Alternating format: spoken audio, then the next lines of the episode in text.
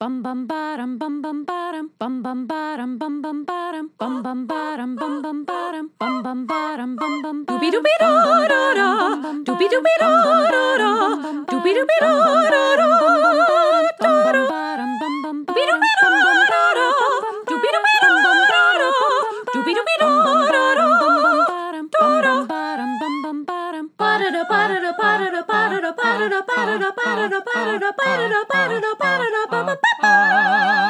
Doopy doopy you are now in session with the Comic Book Couples Counseling Podcast. I'm Lisa Gullickson. I'm Brad Gullickson. And each month we evaluate a different iconic romance within the four color realm. In this episode, we're merging worlds, chatting with comic book writer Evan Narcisse about his milestone 30th anniversary story, Universal Beings, and suffering through Brad's humble brag review of his WonderCon experience without me. uh, yes, Lisa. WonderCon was extremely fun, but not as fun as it would have been if you could have joined me. So you were greatly missed by me and also every disappointed comic book couples counseling listener who found me and said, Where's Lisa? Aw, that's very sweet of you to say. I do like disappointing people. If I don't get to be there, I do want people to be disappointed that I'm not there. It was kind of a last minute thing. We were approved by WonderCon for press applications. And once that happened, you're like, okay, well, how can we do this? How can we do this?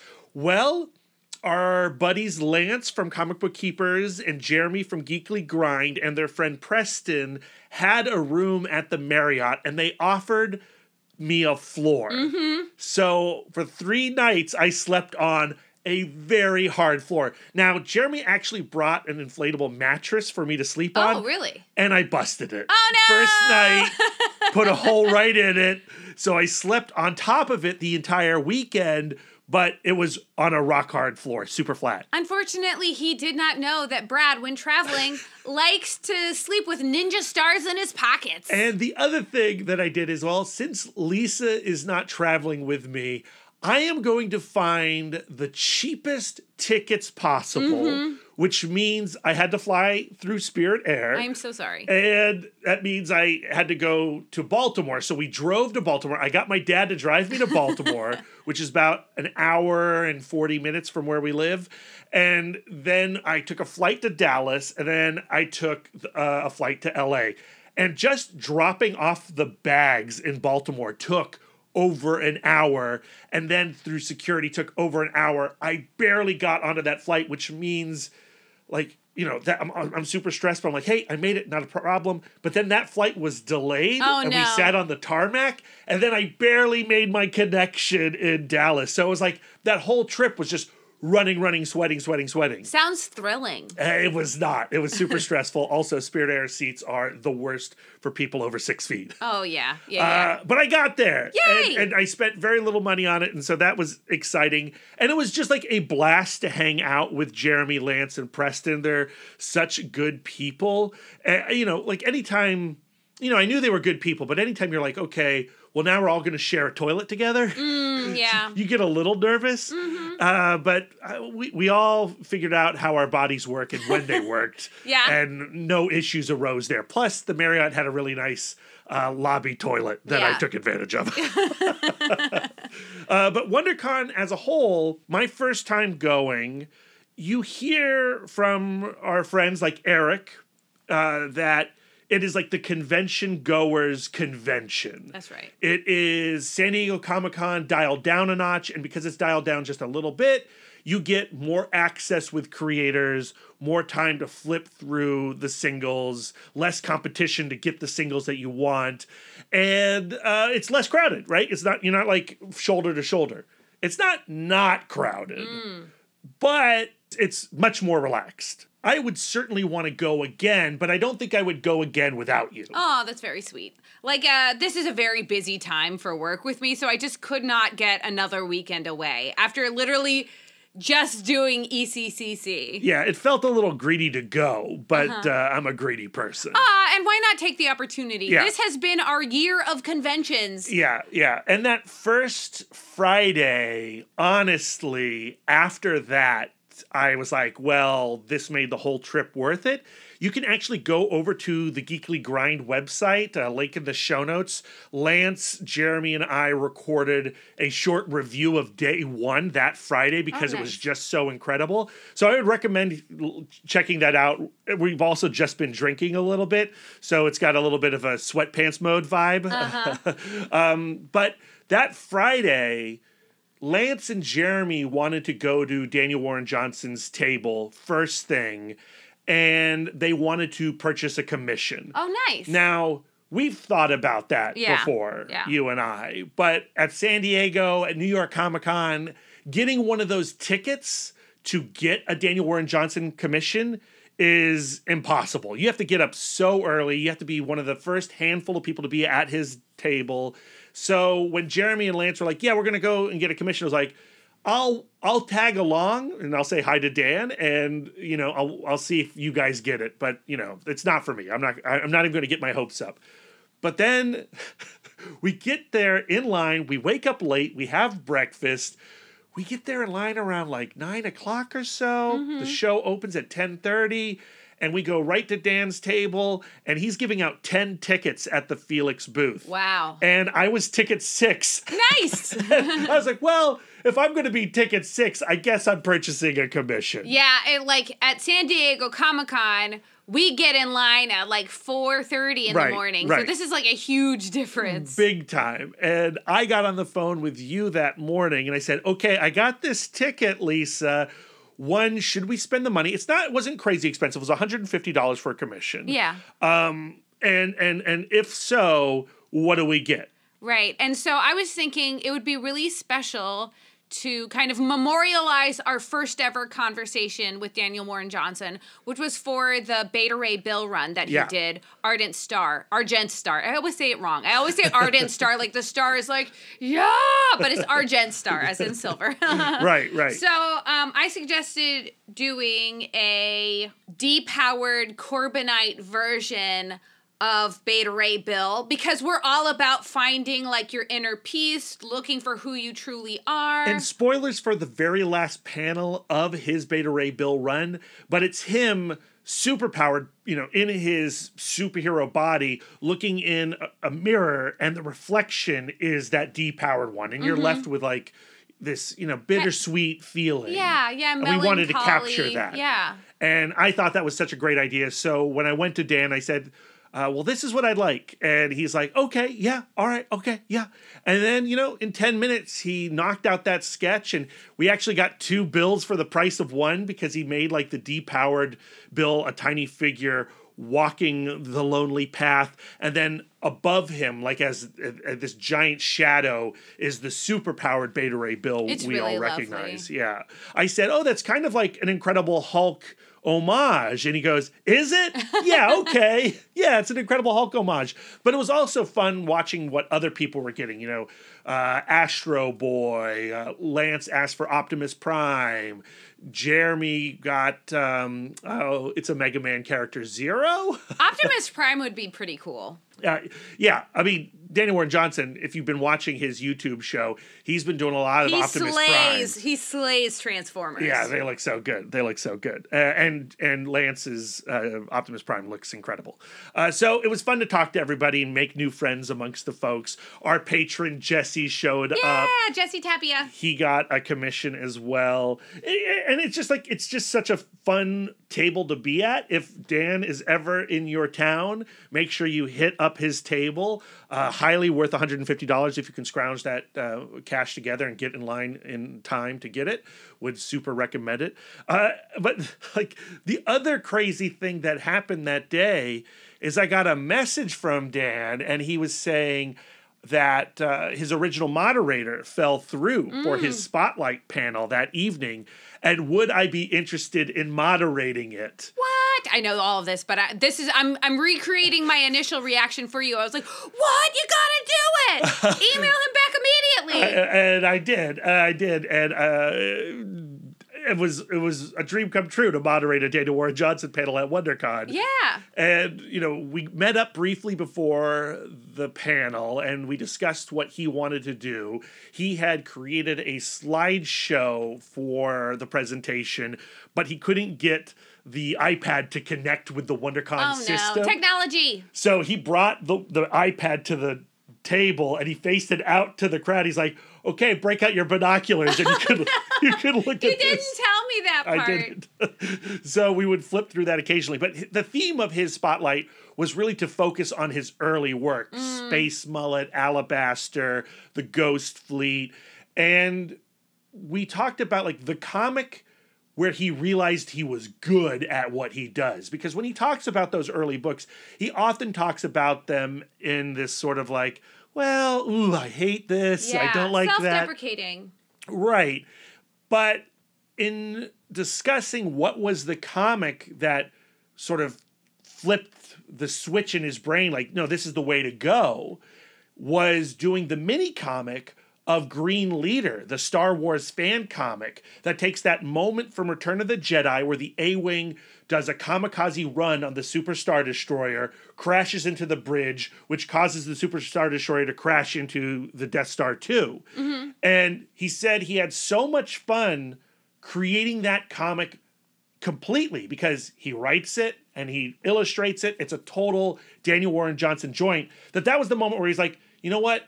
I don't need a collaborator. And it was Green Leader that gave him the confidence to create his own comics. Wow. And I had not really heard him talk about that before. And so it was nice to get that on the record. And he is going to show that panel at his YouTube channel. So you will be able to watch it at some point. Co-starring Brad Gullickson. Co-starring Brad Gullickson, who was very nervous, but I've been assured by those in attendance that I did a good job. I'm sure you did. And there was one gentleman who came up to me afterwards and he said, You know what? I come to a lot of these things. They're usually awkward and boring. And you made this one uh, extremely exciting and engaging. And I just want to thank you for it. And I was like, That's so Who nice. thanks a moderator? Somebody who understands the power of love languages. We thank moderators big time. Yeah, yeah. We have a lot of awkward selfies with a bunch of moderators because it's a hard job. It is a hard job. It's a stressful job. I told Dan that I was just there to be his hype man, and he was like, "That's all I want," and that's what I did. And we had a good time. And he Oh, I'm so mad I missed out on yeah. that. I mean, don't think that I wasn't feeling a little bit guilty through the entire experience that you weren't there because you really would have slayed at this because. You know, we did that unnecessary debates panel Uh-huh. uh, at Emerald City Comic Con, and that wasn't really in our wheelhouse. No. But much moderating um, a spotlight panel, Yeah.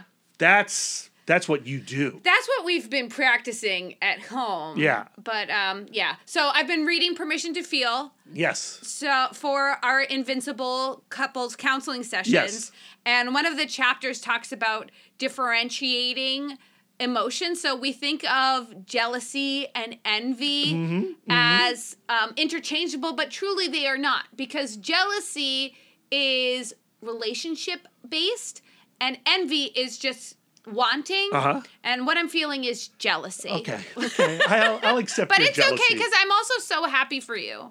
I think, I mean, you know, you do these interviews every day from our apartment, and but doing it in front of people is like then a whole nother set of skills on top of that. Do you know what the stupid highlight of that moment was? Yeah. So I arrived to the panel and I uh, approached the table and the microphones, and, I, and a WonderCon employee comes over and he was like, "Hey Dan, how you doing? Uh, what do you want?" I was like, "Whoa, whoa, no, no, I'm not Dan. I'm I'm just I'm just Brad, the moderator." He's like, "Oh, okay. Um, oh, oh, I didn't know you were going to be here." It's like, "Yeah, I didn't know I was going to be here either." And he says, "Well, do you want a name tag, a placard?"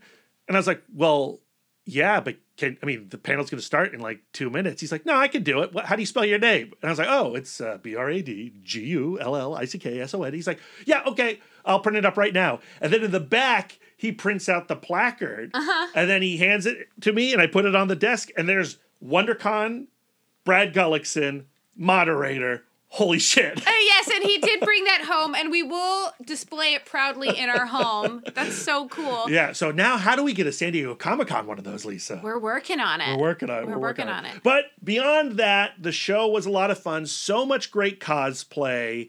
It was an interesting mix of what kinds of comics they were selling.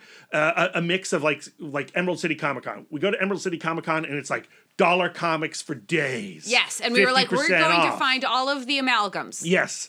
And then you go to like San Diego Comic Con and the prices are like a little bit higher, right? And so it was a mashup of those two things. Mm-hmm. There were dollar comics. They started off as three dollar comics and then two dollar comics and then dollar comics. Okay. But then you had people who were selling like amalgam comics for like 50 bucks. And you're like, Right. well, that's ridiculous. uh, but then on the third day, they were up to haggling. So I did a little bit of that. Oh, uncomfortable. I'm I'm not great at haggling, but It I attempted vulnerable. it. I got a few dollars off a few things. nice. Um, of course, we saw Stan Sakai there. Yay! I got his variant, the black and white retro edition of the Where When issue. Uh-huh. That review is up on our website already. I loved it. Yes. More black and white Usagi Yojimbo comics, please. Oh, I saw Tom King and Mitch Gerads and met Doc Shaner for the first How time. fun. It was, yeah. So, you know, it's a con. It's my like happy place. Yeah. But again, it couldn't be a pure happy place without you. That's very sweet. and I'm so excited for San Diego Comic Con that we can do this thing again together. Yay! Uh, because that's the best way to tackle all these shows. and a ton of people stopped you and recognized you. yeah, it was, yeah, I mean, like, it seems like that's getting more and more prevalent with every con. We got a lot of recognition at Emerald City Comic Con, New York Comic Con. We got even more at WonderCon. I I was shocked. Because that also fills my love tank. Yeah. Because if you recognize Brad, Yeah, yeah, yeah. And uh, it sounds like that should be a, like a saying. Like if you recognize Brad, life can't be so bad. Sean Gorman found me on the last day and he was like, I you know I've seen you around the show all weekend, but I didn't see Lisa with you. So I said, surely that cannot be Brad. but then I got a real good close look at you and I was like, I think that's Brad without Lisa. I hope they're okay. Oh, yeah. I, I also recognize people partially contextually, so I can relate to that. Uh, yeah. So uh, an absolute blast, but not as big a blast as it could have been with you. How you doing with the jet lag? Because we went to Seattle and then we came back and then you you went right back to well, Anaheim. I also took because I was getting cheap flights. I took a red eye home. That's something that Lisa would never LA, do. right? We did we did um we did red eyes for once Sundance once. Sundance once and I was like never Yeah. again. So I, I got a flight home. Uh, took off at L.A. around ten. Actually, was delayed till 11:30. Mm-hmm. I didn't arrive in Baltimore until seven, and then I had to drive from Baltimore to Virginia. It was rough, and it, yeah, it was not good. So- I, am still a little groggy. I got up before nine o'clock today. Congratulations. Thank you. So, like, when Brad was planning this trip, Brad was like, hey, Lisa's not coming with me. Lisa's delicate, so she needs to be treated Uh-huh. with ki- kid gloves. But now I can finally do this on the cheap and fly out of Baltimore and ride on Spirit Air and room with a whole bunch of people. Like, so how do you feel now that you've gotten to live the bro cheap life? Uh, I think that Lisa's smart. yeah, yeah, she is. and uh, there's reasons why you don't fly Spirit Air. there's reasons why Baltimore. you don't sleep on the floor. There's reasons why you don't take red eyes, uh, and they're all good reasons. There's something to be said. Don't use this to murder us, but we live like nine minutes away from Dulles Airport. and so, like, the idea of landing after a red eye and still having to drive like an hour and 20 minutes home, like, Yeah. no, thank no, you. No, no. So yes, you're the smart one. Uh, I don't think I'll ever do any of those things ever again. I, I might room with like Lance and Jeremy. yeah, you came back with again. with great stories. but you know they're such good people, and we ate well. Nice. Uh, so that was that was pretty great. My favorite stuff that I got though was out of a truck. You know, Yeah. those L.A. food trucks. Oh my goodness! and that is another thing Lisa won't do. And I also went to Pink's Hot Dog. You're not a hot dog Yeah, no person. thanks. So I finally got to go to Pink's Hot Dog, which has been uh, an institution in LA since 1939. It's right across the street from Golden Apple Comics. So I bought some comics. I ordered a chili dog. I got chili all over my single issues. It was the best. Yay! And was it everything you hoped and dreamed for? You know what? It's a hot dog. Yeah, you know what? Sometimes I like to challenge Brad. I'm like, are hot dogs actually delicious or are they just nostalgic? I got the Brando, which was basically a, just a chili dog, Uh-huh. and um, you know, I, you know, I, I don't want to like I don't want to offend anybody, but I feel like I could have made that at home. oh, of course you could. Uh, you got to get those nine inch hot dogs though, those big long hot That dogs. is what she said. yeah, yeah. So uh, had a great time in L.A. I'm at happy. WonderCon. I'm uh, honestly from the bottom of my heart, like I'm so glad that you had a good time, and I'm so glad you came back with stories. I also want to shout out Hank Canals, Mm. who messaged us on Twitter and said, make sure to head over to Burbank to the AMC Theater and check out the giant Batman bronze statue that Jim Lee designed. That's right. So I did that, and that statue is epic. Mm. I know they just did a Jenny Frison statue over by the Warner Brothers tour. Weren't- wasn't able to do that this trip, but maybe when we go to San Diego, we can do another Warner Brothers tour. I love and that. Go take a photo That's. Maybe see some stuff that is not Gilmore Girls I, related. I doubt you'll allow that. I'll doubt you'll allow that. I you know won't. the weird thing about the, the WonderCon was that all the volunteers, not all the volunteers, but a good majority of the volunteers were cosplaying as Imperials. Ooh. And I did a reel that you can watch on our Instagram account, CBCC Podcast, where I combined like all the stormtroopers and Imperial officers who were directing the line. And some were not in character, but some were in character. So you're being like, you know, escorted into these like cattle lines mm-hmm. By stormtroopers. Oh, yeah. Shouting at you like, this way, this way, this way. And you're like, well, this is. This doesn't feel good. this doesn't feel good. it just makes you want to like sweep their leg, like, ha ha! I'm a rebel. it it was it was a little like huh. It's a little preview for the fascist nation we are going to turn into. yeah yeah so uh but but also i love that the volunteers were in cosplay. How fun! uh, but maybe some rebels next time i don't Why know. Why not? There's not enough rebel cosplay. there, there really isn't. So many stormtroopers. Uh but yeah so uh there you go. Obviously i had a good time. That's our big wondercon deep dive. I hope you enjoyed it. I hope you have been following along on our twitter instagram and facebook pages looking at all those photographs Yeah. because i took a lot of them yeah, and not everything is on our Twitter feed. yeah that's right so, So if you want around those extra extra goodies, you got to go to our Insta. But we've got a really cool conversation for you this week We as do. well. Chatting with Evan Narcisse about his short story Universal Beings, which appears in the Milestone 30th anniversary special that just came out this week.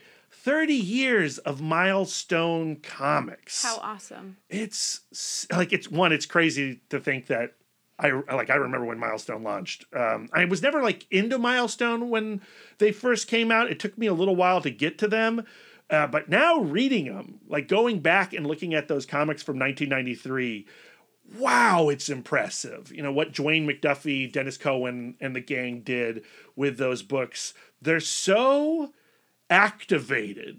They have so much to say, and they are saying it at a loud volume using our favorite superhero genre. And the compendiums are out now from DC Comics. They're well worth their price tag. I love what DC is doing with the Milestone universe today, uh, expanding it and celebrating it, but nothing beats those original books. And what I like so much about Evan's short story is that it collides the two versions. It is in conversation with those original books. Yeah, and I think Evan, as an obvious big time fan of those characters, was the perfect person to smash these two milestone universes together and, you know, still maintain that outrage and that uh, that political charge that the originals had. This was actually my introduction to Milestone Comics, and what a weird place to start, where Yeah. it's just like, oh, I have to be introduced to so many characters. So many. and not characters. only their like original versions, but also their parallel universe present Yeah. versions. Yeah. Um, it's a lot to throw at Lisa. It was pretty baffling, but and it had me on the backs of my heels a little bit on this interview, which I hope you can slash cannot hear. I want you guys to know me. You're- I'm a little defensive. You're so good in the conversation, Oh, though, thank Lisa. you. Trust um, me. But I do. But what I did deeply understand is this impulse to be able to compare the activism of the past to the activism of the present, because we have made so much progress in terms of what we consider human rights and the you know the gender spectrum and the sexual spectrum the conversation has continued, but there are so many ways that we have not changed. Yeah, that's kind of the depressing thing about reading a contemporary milestone book because a lot of the issues uh, that they were discussing 30 years ago are still very much here It in our nightmare dystopian present. It can feel very defeating to go like, have we actually made any progress Right. at all? Or have we just been practicing and deepening the conversation Right. on our separate sides where we can talk about it way more articulately and our two sides have learned so much more about themselves Right. but at the same time we keep butting our heads against butting our heads up against the same conflicts Yeah, yeah. And and so the trick is to remain activated Mm-hmm. while also acknowledging the slow, slow progress. And I don't even like using that word progress because it like it just doesn't feel it like feel like it sometimes, Mm. Yeah, right? yeah. And I think that is what Evan is talking about in this issue. We talk a little bit about it in this conversation. Um, he manages to remain hopeful while also still pissed off and Yeah. wanting to change things. Yeah. And what I also like is that Evan pays so much respect to Dwayne McDuffie, who is no longer with us. there's a real ongoing mentorship there Yeah. so beautiful and and every time you have an opportunity to write within the milestone universe dwayne has to be on your mind or on your shoulder Yeah. right and uh, it, it, it was a real like honor to talk to evan about dwayne and about the milestone universe because again i just don't think there's anything in comics like it uh, and, and and certainly nothing like what we got 30 years ago And So it- should yeah. we should we try to give some kind of overview, like a little bit of the plot line, so we can get into the conversation? Because I have so much more to say about our conversation, but maybe we should like save that goodness okay for the back end. okay so universal beings uh what happens is that the two rifts from both universes earth 93 the current milestone dc comics universe and earth 1993 the original milestone universe creates a rift and and the two realms smash into each other Yeah. and in that smashing suddenly you know new static meets old static new icon meets old icon and rocket rocket and so forth and as you were alluding to uh, earlier what is it like for because like the earth 93 the original no no earth 1993 uh, it's hard hold on which one's which i gotta pull the magazine up. 1993 is the one from 1993. no no no 93 that's what's confusing Oh no! Earth 93 is the one oh no, no, no, you're right. Shoot, you're right. Okay, Okay. no, no, I'm so confused. Uh, Earth 1993 is the original timeline. Earth 93 is the current timeline. That makes sense to me. Okay, what was I saying before? I got all confused on that. Uh, but what, what? Oh yeah, what you were saying earlier about how when a character from the past, Earth 1993, is set in 1993, where Earth 93 is set now, Presently. presently, when a present version sees a past version, and when a past version sees a present version, and they're basically living the same frustrations what does that do for you? Like, Right. what does that? How does that charge your headspace? And throughout Universal Beings, you're having that internal conflict from every perspective in the milestone universe. Yeah. So that's the setup. That's really all you need to know. We've we've done parallel universes before. This is a continuation of that kind of conversation. Yeah, yeah. W- with the added benefit of it also being a celebration of milestone comics, right? So, uh, on that note, let's jump into our chat with Evan Narcisse. Evan, welcome to Comic Book Couples Counseling. How are you? I'm good. Thanks for having me. Oh, it is our pleasure. We're super excited to talk about this anniversary issue, bringing the old milestone universe together with the new milestone universe. Such a fascinating and compelling idea. I would also imagine that the responsibility of bringing those two universes together would be pretty challenging and maybe even a little stressful. Yes, very much so. Um, you know, uh, one of the things I, I have said for for years, decades even, um, is that Milestone made me. You know, like um, Milestone Media, the emergence of it in '93, like hit me like a lightning bolt, right? Like, you know, I knew of the careers of like Denys Cowan and Dwayne McDuffie, and um, I knew a little bit about Michael Davis because he'd um, painted and colored some um, pre-milestone work. And um, I, I, did read Black Enterprise regularly. I, actually, I shouldn't say that. I was aware of it because um, I was a journalism student. So, um, and being a Black media outlet, that, that was definitely something that caught my attention. So I knew like the founders' work like individually before Milestone, but seeing them come together to make this thing, make this universe a reality was really stunning to me. I'll, I'll never forget. Um, I took cultural journalism class um, at NYU, taught by Ellen Willis, who was a pioneering um, rock critic from like uh, the first wave of writers who wrote for Rolling Stone, um, among other things. And um, you know, we had to do a presentation on like some new cultural work that we liked, and I did mine on Milestone, and she was fascinated by it. And uh, and she was a white woman who was then, I think, in about her fifties or sixties. I'm not exactly sure. So it wasn't like anything proximate to her own like lived experiences. This was something new to her, and like she felt like the energy coming off the page. Like if she felt that, I felt it like times a thousand, right? So yeah, when you say the word responsibility, it definitely comes back to that, right? Like those guys felt a responsibility. I feel a responsibility to honor the work they put out there and also move it forward in whatever little way I can, right? So it was um really daunting, but you know, I poured a lot of myself into it. I, I, I you know, at the risk of sounding self-aggrandizing, I think it's one of the best things I've written so far in my relatively short comics writing career. So yeah, I'm, I'm excited for people to to engage with it. I mean, for us, it was very exciting just to read. Like the idea itself was exciting, uh, and then to see it executed the way that you did, just and, and, the way that it pays off, and it does like it's an homage, but it's also pushing the narrative of where Milestone is now forward, which is exciting.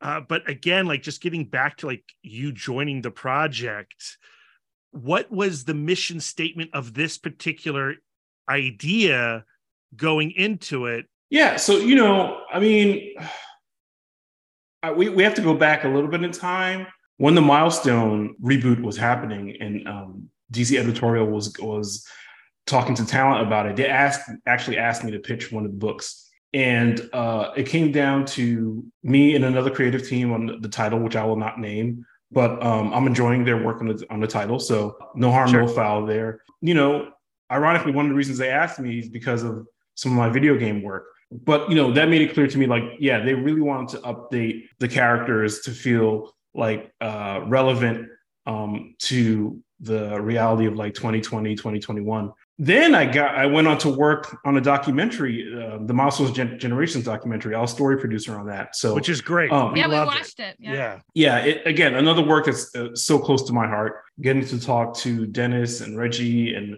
Michael Davis and Charlotte McDuffie, like all that stuff was really meaningful. And you know, I'm not too proud to say I every day we were on set, I like cried.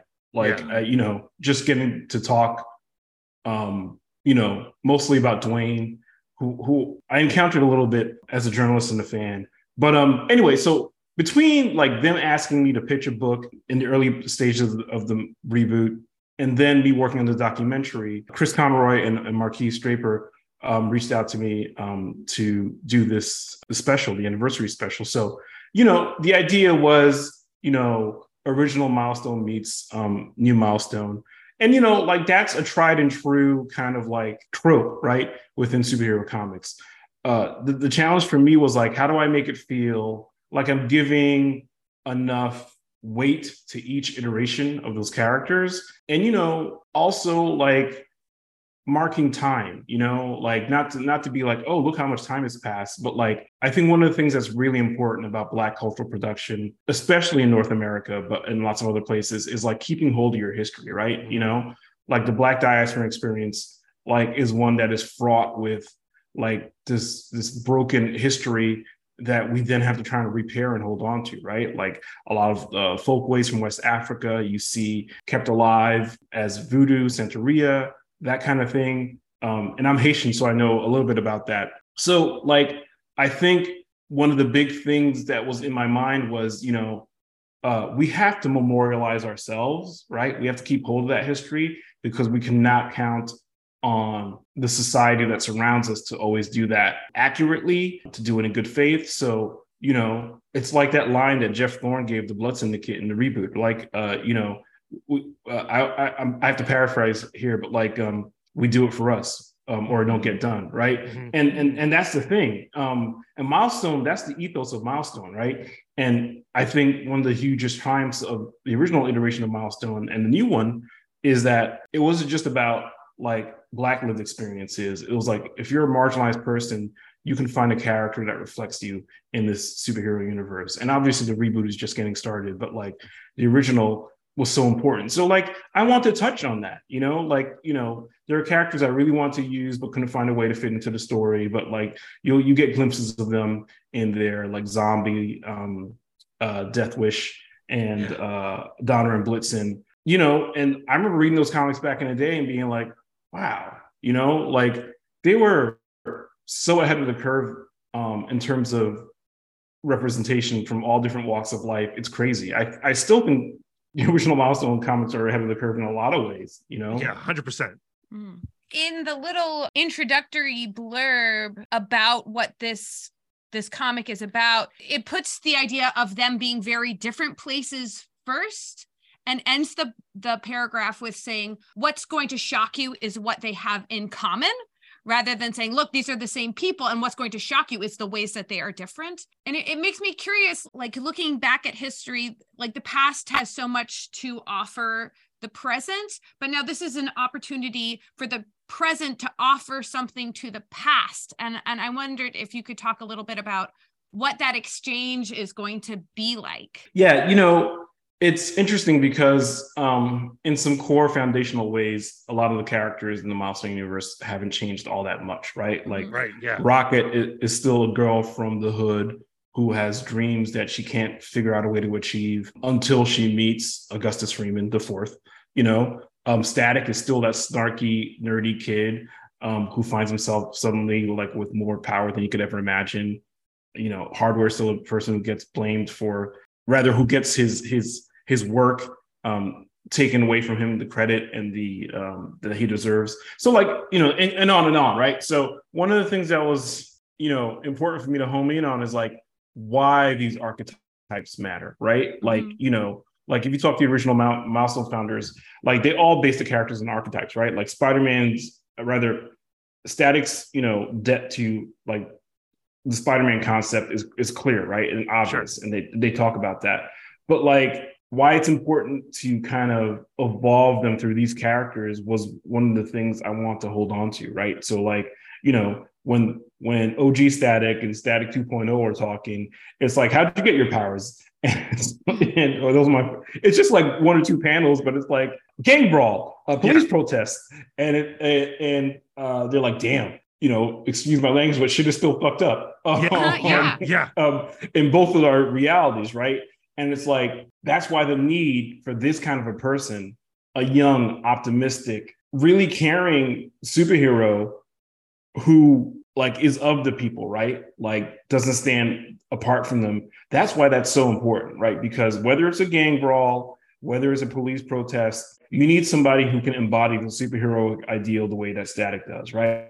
That that's what's important. Like with compassion and empathy and striving to be a better person, right? Like really not really just beginning to find out like the contours of his own powers and possibilities, right? So that's that's why it was important to me. You know, like hardware is still a cynical dude who is inclined to mistrust most anybody he meets, right? Has a chip on his shoulder, thinks he's, he's always the smartest person in the room, even he is. But like for him, the journey is towards a more altruistic kind of superheroism, right? Like something, you know, I, I think the tagline when they introduced the the hardware 2.0 armor was like first it was about vengeance, now it's about justice. I'm going off memory here. So, you know, keeping hold of what's the core of these characters as archetypes um, was really important to me, right? So yeah, things are obviously different. Um, I think you can just look at like stuff like the costume designs and see mm-hmm. what's different. But um, remembering what makes these characters work then and now, I think is a cool, you know, hopefully takeaway readers will will um, walk away from the project with.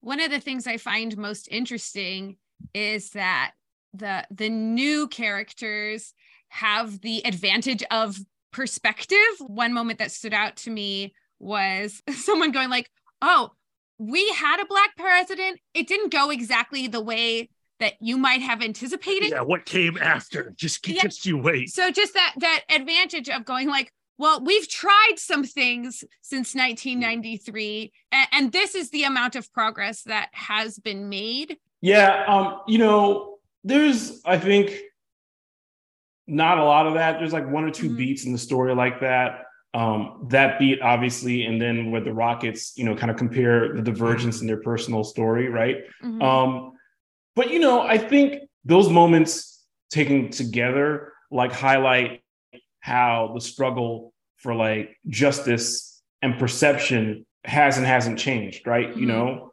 like teenage pregnancy was seen as like this um, social ill like in the 80s and 90s, right? And that's why that storyline for Rocket in the original version of Milestone comics, where she gets pregnant and becomes a single mom, um, but not one that's demonized, right? Not one that's turned into like a political, like uh, football, you know, the, the the the welfare mother discourse of like the 70s, 80s, and 90s. The fact that they they made Raquel a character who rallied to keep this baby and try to be the best mother she could was really important back in the day because those people were demonized, um, like I said, in stereotype. So the fact that we've moved on from that, right, a little bit as a as a society, like that demonization, even though you still see it in pockets in discourse, right, political discourse, but it's not treated as like the same kind of sin as as it was before, right? But there are still other things that um, the, the new version of Raquel has to deal with, right? And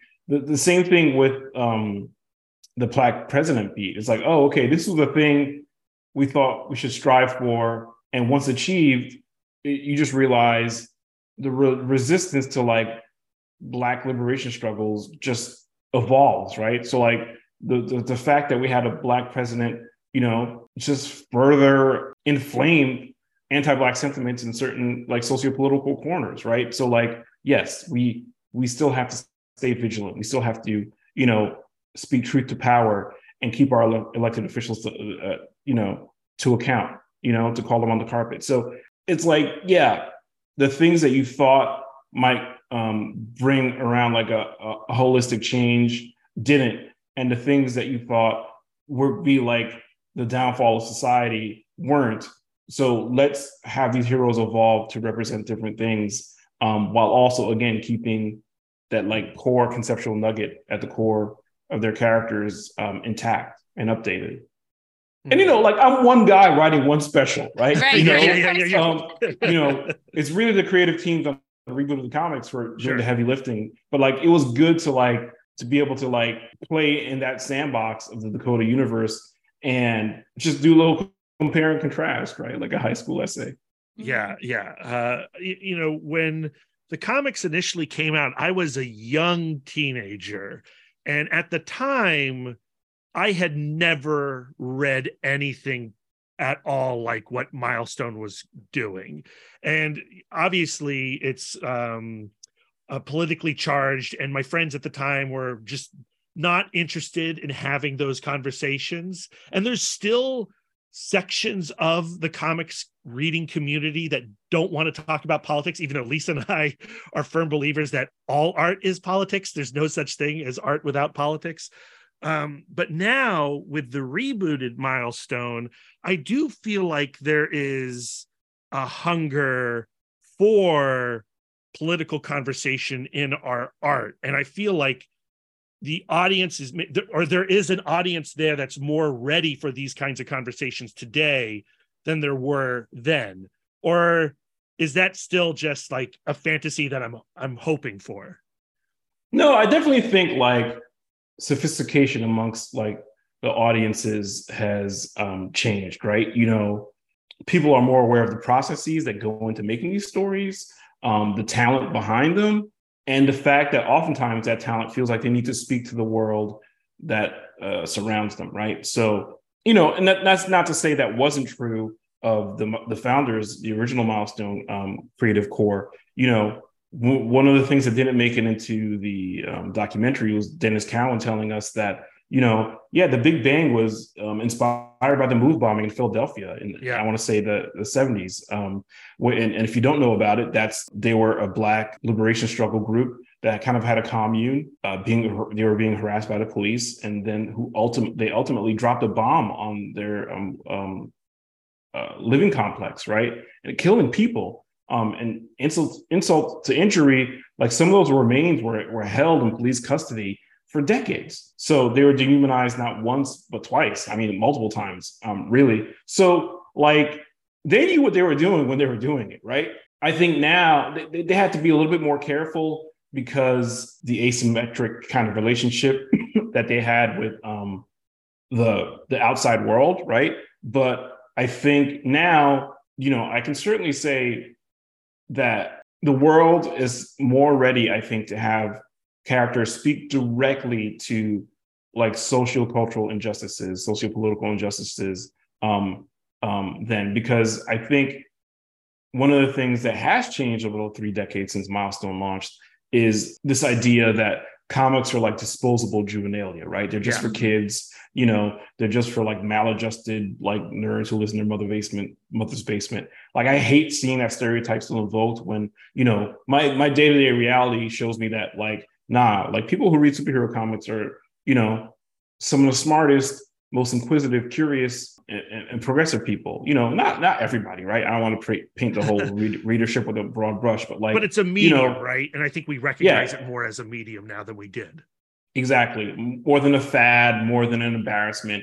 Like it's a medium that has a whole spectrum of of creative expression uh, um, as part of its ecosystems you know and and not just superheroes you know like i think that's something that is commonly understood now um yeah. Evan like we are just loving the resurgence of milestone and the the ability that milestone and its many creators have to speak to the now. I think it just it still makes this corner of comics a really unique place and I'm excited that we're getting more stories for more creators with these characters. I love that the compendiums have come out and brought those classic comics to a modern audience. We're reading through the two compendiums right now. And as you said, uh, it's insane, like what those stories were doing. They still feel very radical. Yeah, they really do. I mean, like you look at like the queer characters in the original version yeah. of the milestone universe like and you look at the tensions between like fade and masquerade and blood syndicate right?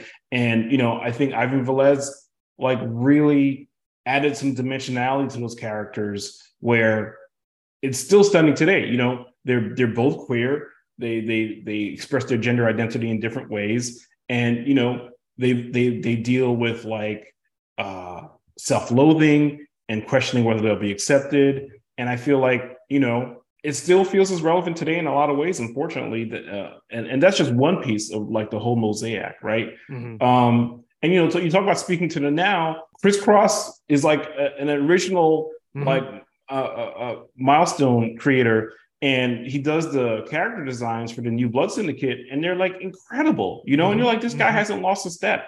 You know? And when you talk to Chris, it's like, yeah, it's just about keeping your eye on the world around you, right? Like, and not resting on your laurels. And, you know, at the risk of like getting emotional or whatever, I often think about what Dwayne would be doing now if he was still with us. You know, mm-hmm. he he was a literal freaking genius, you know, um, and just has such a clear like perception of the world that um, surrounded him and the other creators. And we're lucky we got him when we did.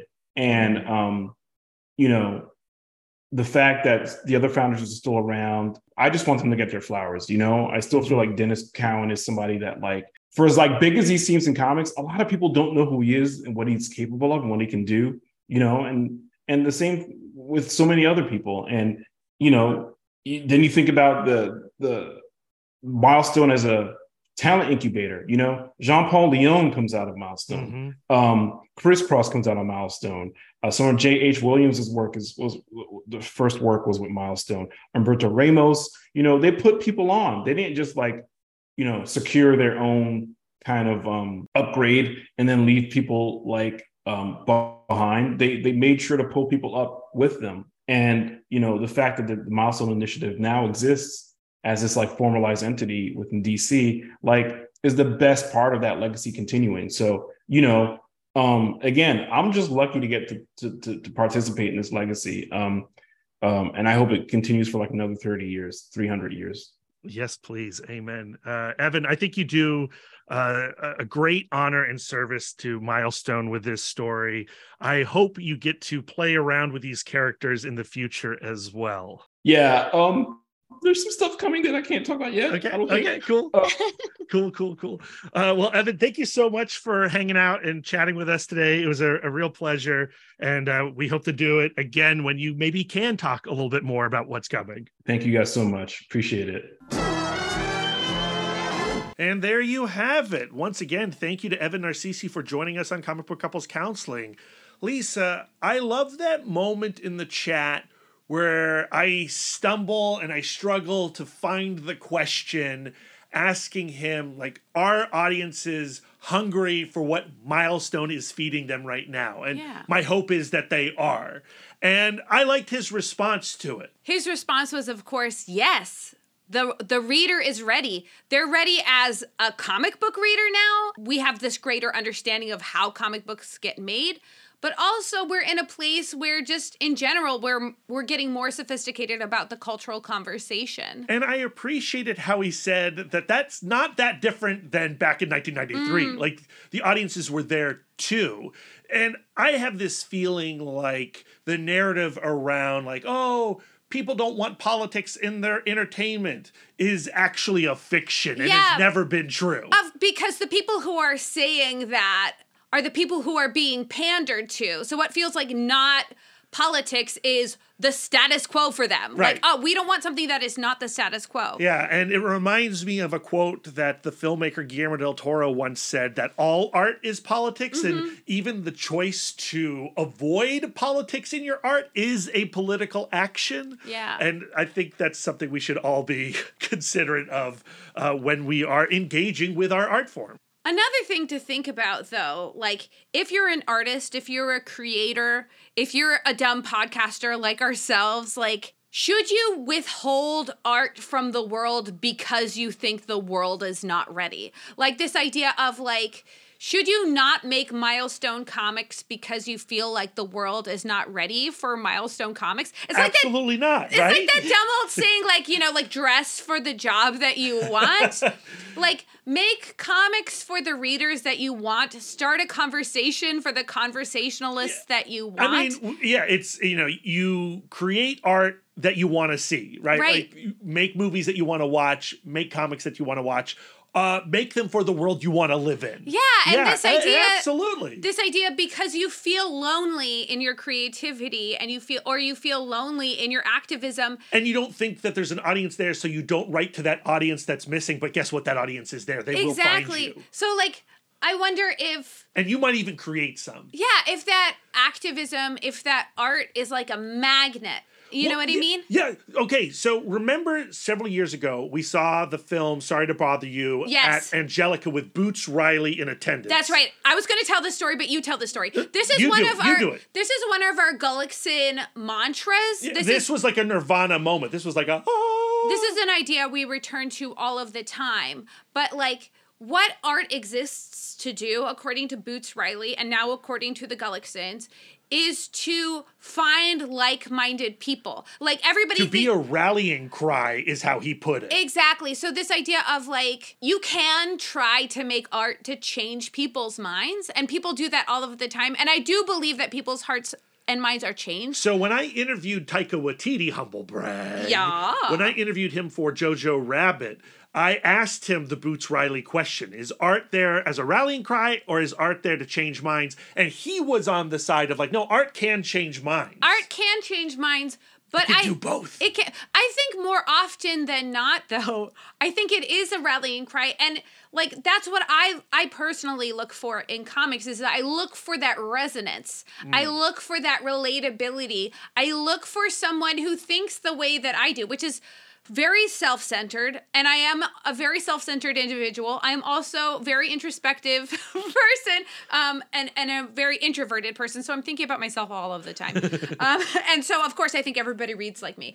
But like i do think that milestone did create a conversation but then did also rally people together and i think that that's what art is there the best art is there to do and the most generous art is there to do i like the idea of interacting with the world as if it's the world that you want it to be and i know that we can't do it all of the time but at least some of the time right Yeah, yeah. And, you know, if you're curious, if you're engaged, check out what DC is doing right now with Milestone. Pick up that first compendium of comics that they've published. even if you've never read a milestone comic in your life Yeah, yeah. And uh, you know, check out what Evan is doing over there. He also just did a comic with Spencer Ackerman on uh Wildstorm versus Waller. Which uh, came out this week. and doesn't wanna read epic. that? Yeah, so check that book out too. Follow Evan on all his social medias as well. That is going to do it for us this week. Of course, our next episode, we are going to return to Invincible. We're halfway. No, we just started. We've done two episodes on Invincible. So we chatted with Robert Kirkman, and he helped program our four Invincible Mark and Eve episodes. We did the first one. We started at Invincible Modern Family because that's where Robert wanted us to start. And our next one is going to be Invincible Reboot. Lisa has finally read Reboot. Lisa, did it melt your brain? It did. It did. It was saga esque in the whiplash. Yes, yes, yes, yes. So uh, be on the lookout for that next episode. We are going to focus on Reboot. And then from there, Hold on, let me th- men- Yeah. mention our um, love expert Oh, yes. for yes. Invincible, Yes. for Mark and Eve, Thank you, is Marc Brackett. And the book is Permission to Feel. Um, we started the conversation by giving Mark and Eve that permission to feel, that awareness that your feelings are there to help you. The next section of the book we're going to talk about, we're getting into the acronym ruler and how to regulate, to recognize and regulate our emotions. Uh, I'm excited for it. Uh, and then, of course, we're going to round out our Invincible conversations with two episodes covering the full house arc and then the final two trade paperbacks in one episode, The End of All Things. Yes. And uh, yeah, I'm super excited about all that. And my friends, we are going to have some pretty, pretty, pretty, pretty, big pretty, pretty good. conversations with some comic book creators that we're not ready to reveal yet because things can fall through and we've already had to reschedule some of these conversations. But if it happens, friends, oh my goodness. There are two universes. One universe where this conversation happens, and one universe where both co- the conversation doesn't happen. Both worth living in. The conversation's supposed to happen Monday, though, so I need all of you listening to cross your fingers. You're going to want to hear this chat. Yeah. And uh, yeah, so stay tuned. Follow us on all our socials, and we will announce when that has actually happened. okay, Brad. Yes. Um. Uh. I don't have a clever transition planned. Um, My computer has gone to sleep. Okay. So um, let's get into our outro. Outro. Yeah. All right. Uh huh. This. Yeah. Loosey goosey. Loosey goosey. Where can our listeners send their words of affirmation to you? Uh, you can find me on all social medias at MouthDork. If you have words of affirmation for our logo, you can send them to Aaron Prescott at a cool hand fluke. And if you have some words of affirmation for our radical banner art and show poster, send them to Karen Charm at Karen underscore X Men fan.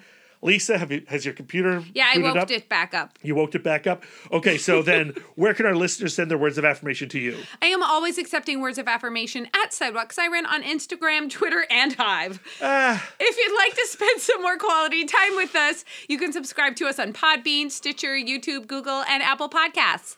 If you'd like to get exclusive, you can join our Patreon, where you'll get more content, including weekly bonus episodes. Yes, uh, we're in the Kindly Ones Sandman arc, doing our episode by episode, issue by issue read through. And didn't we just drop a creator cranny? We did a conversation with Joanne Starer and Khary Randolph about their Glass Eye Studios. Uh, they're a creative couple, and they are doing really cool things over there. So be be a patron and uh, listen to that chat. And uh, we're going to do a review of John Wick Chapter Four because we can. Why not? Yes. If you'd like to reach out and touch us electronically, you can email the podcast, cbccpodcast at gmail.com. You can visit our website, comicbookcouplescounseling.com, or follow us on Facebook, Instagram, Twitter. We're on Hive Social, but I haven't used it in a long time, and I think it's kind of dead for me. At CBCC Podcast. You can give us a gift of five stars on Apple Podcasts. And if you'd like to do an active service, why not write a review of the show while you're there? yes, please. We haven't gotten one in 2023. Oh man, that would feel so great. Yeah. I- is it because we stopped reading them on the main feed? Maybe. Okay, let us know. Yeah. Uh, write us a review and we'll read it on the main feed. Yeah, feed. write us a review and say, please read this on the main feed, and we will. we are fluent and receptive in all five love Yes, languages. we are. It really warms our hearts and helps the pod. It does. So until next time, friends, keep your love tank full. and your psychic rapport, please don't forget to edit my pauses out. I I will try. Open. Doopy doopy bum bum ba da bum bum ba da ba. Yeah, you guys are on the East Coast, right? Yes. We're yeah. Okay. just outside of Washington, D.C. in Reston, Virginia. Nice. Okay. All right. Here we go. They got they got CIA shit out there, don't they? Yes, they do. Yeah, we're right next door to Langley. Yeah, yeah, yeah, yeah. yeah, yeah. We also had the monkeys, Yeah, yeah. Okay, uh, well, the, the the Ebola monkeys. Ebola monkeys. Yeah. Oh, I was about to say not us. not not Mickey Dolenz. Okay. I wish Mickey Dolenz.